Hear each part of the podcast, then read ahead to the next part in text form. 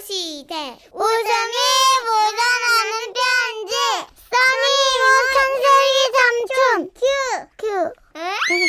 써니 우천세기 삼촌 큐큐 아? 제목 어느 경호원의 일장 춘몽 오늘은 경기도에서 익명을 요청하신 분의 사연입니다. 지라시 대표 가명 김정희님으로 소개해드릴게요.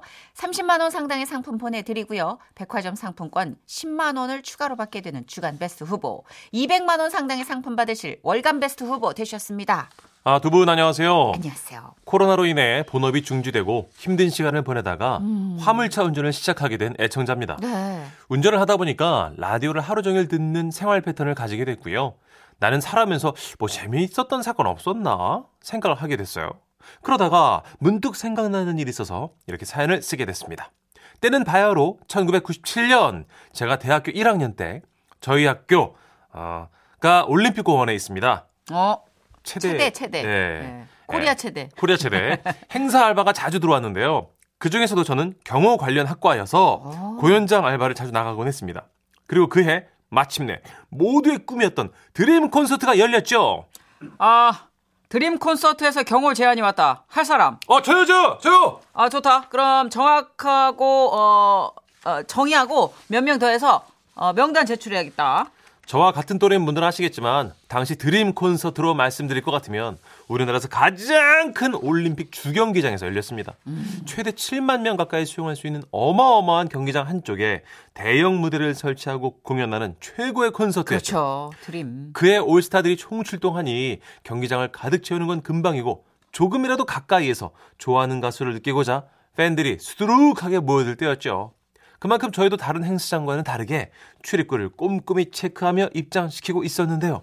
그러나 콘서트 시간이 임박했지만 입구는 아직도 끝이 보이지 않을 만큼 긴 줄이 있었습니다. 그때 팀장님 무전이 들려왔어요. 아, 이제 그만 입장시키고 문을 닫는다. 다시 반복한다. 아, 이제 그만 입장시키고 문을 닫는다. 그래서 저와 동기들은 줄을 선 팬들을 향해 소리쳤습니다. 자, 자 이제 마감입니다. 돌아가 주십시오. 그러자 말이 끝나기가 무섭게 돌아오는 앙칼진 목소리들. 아 뭐야 왜 우리는 안 들여보내주는 건데요 왜요 아니야 마감입니다. 돌아가 주십시오. 아 됐어 싫다고요 우리 오빠들 보게 해줘요 맞아! 우리 죽어도 여기서 우리 H.O.T. 오빠들 보고 죽을 거예요. 얘들아, 바리케이트 뒤에 남아! 아, 안 됩니다. 넘어지 마세요. 얘들아 올라서지 마 뛰어넘어 그렇게 와 너무만 그때 악몽이 떠오르네요. 급기야는 바리케이트를 장애물 경기하듯 뛰어넘는 소녀들도 있었고 얘들아 우리는 밑으로 기어가는겨 들어가보라 또 다른 곳에선 밑으로 기어 들어오는 소녀도 있었죠. 그래서 입구는 완전 아수라장이 됐는데요. 아무리 호루라기와 확성기를 돌려도 우리의 고함 소리는 소녀 팬들의 항의 소리에 묻히고 말았습니다. 아 돌아가십시오. 싫어 싫다고 아야더 더 세게 눌러.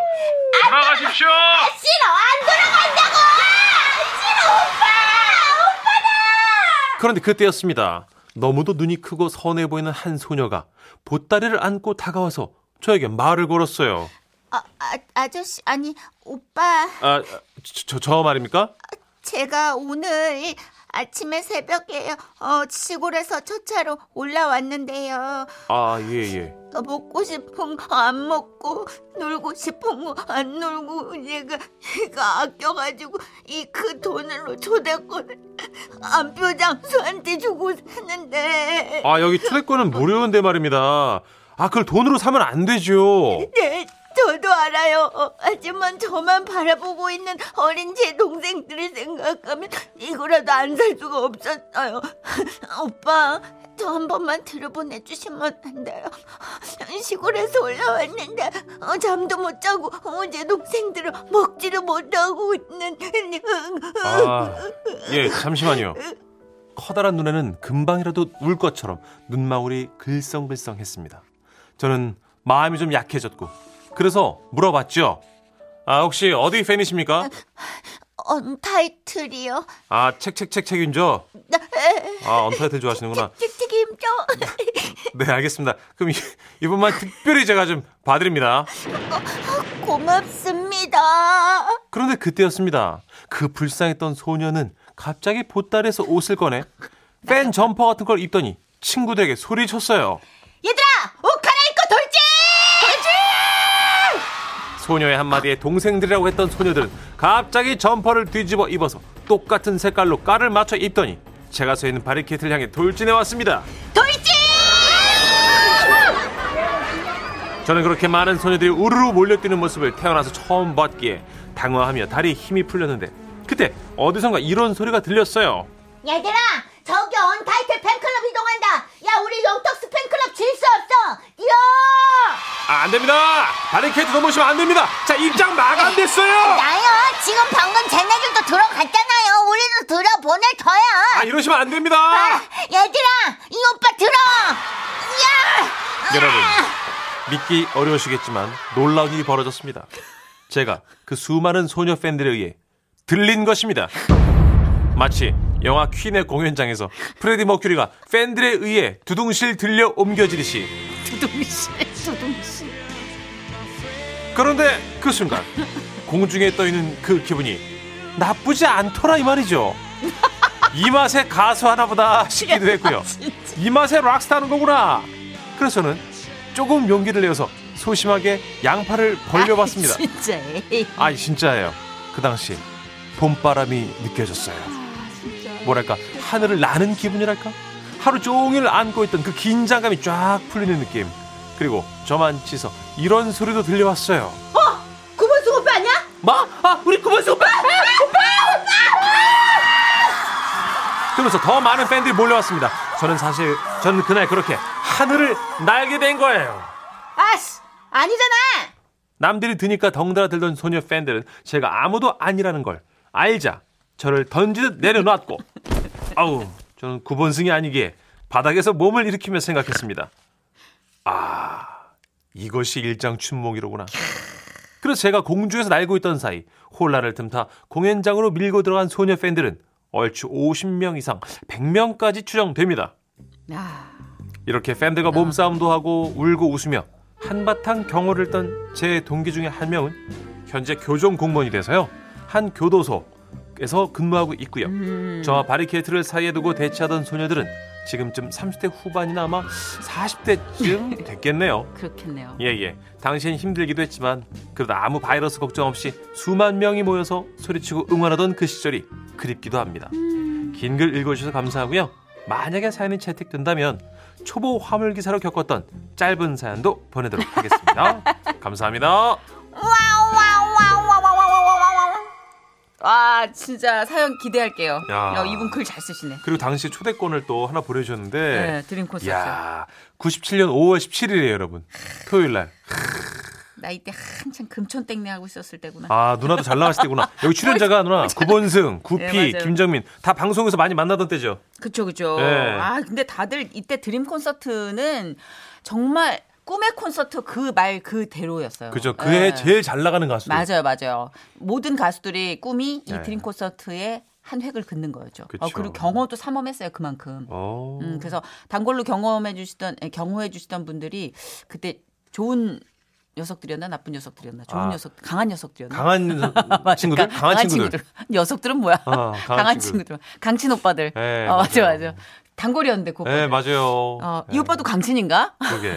강친 오빠들 어디 갔니 다. 검은 정장 입었던 그 오빠들. 맞아 맞아 예. 친절했어요 맞아요. 연예인들한테 되게 잘해주셨었어요. 맞아요. 그래 연예인 그 공개 방송이나 행사 때 그 오빠들이 다 경호를 대- 도맡다시피 했었는데 그쵸. 한 분 한 분 진짜 듬직하고 네. 너무 신경을 잘 써줬던 것 같아요. 진짜 새삼 그 경호해주셨던 모든 분들께 감사단 말씀 전하겠습니다. 맞아요. 예. 특히 또 팬클럽이 많으신 분들이야 받아 마땅하지만 저희처럼 그냥 진행자로 갔던 사람들은 쫓아오는 친구들이 없는데도 불구하고 그렇게 삼엄하게 경호를 해주셔가지고 오, 진짜. 아 특별한, 너무 민망한 거예요. 너무 특별한 경험. 저- 아니 이렇게까지 안 해줘. 아닙니다. 가시죠. 예. 아무도 안 와. 근데 그죠. 쫓아온 사람이 아무도 없어. 아. 어 근데 막 뛰어.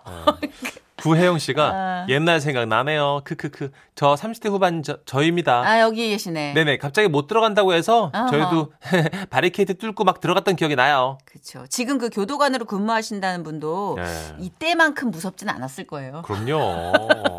들려오는 게 아니 눈이 뒤집힌 소녀 팬들만큼 네. 무서운 존재는 없어요. 공중에 들렸대잖아요.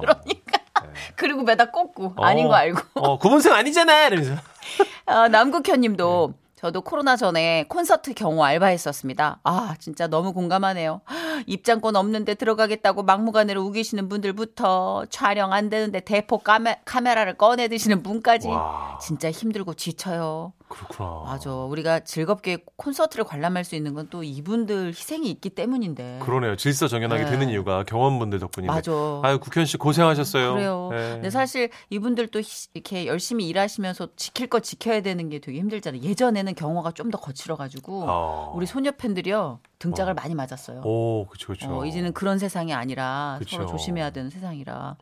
아 그럼에도 불구하고 우리 가수들은 진짜 감사해야 돼. 음. 이런 팬덤이 정말 그 예전 아주 아주 음, 거칠었던 팬덤부터 네. 지금에 이르기까지 체계적인 어떤 회사처럼 맞아요. 기업처럼 운영되는 팬덤에 이르기까지 예. 역사가 유- 유구하잖아요. 그런 역사 덕분에 지금의 K컬처가 있는 거 아니겠습니까? 맞아 그죠? 맞아. 예, 그러니까 예. 가수들은 정말 너무 좋으신 거예요. 네, 월드 클래스로 활동하니까 요즘 우리나라 맞아, 가수들이. 맞아. 예. 예.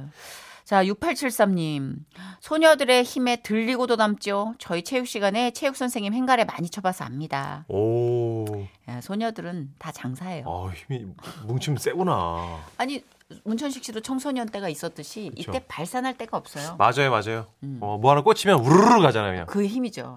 근데 그 추억으로 지금 30대 후반, 40대, 뭐 50대도 마찬가지고 예, 팬으로 덕질했을 때의 추억으로 사는 분들도 많아요. 그쵸, 맞아요. 그게 에너지니까. 예, 아, 광고 듣고 올게요. 예.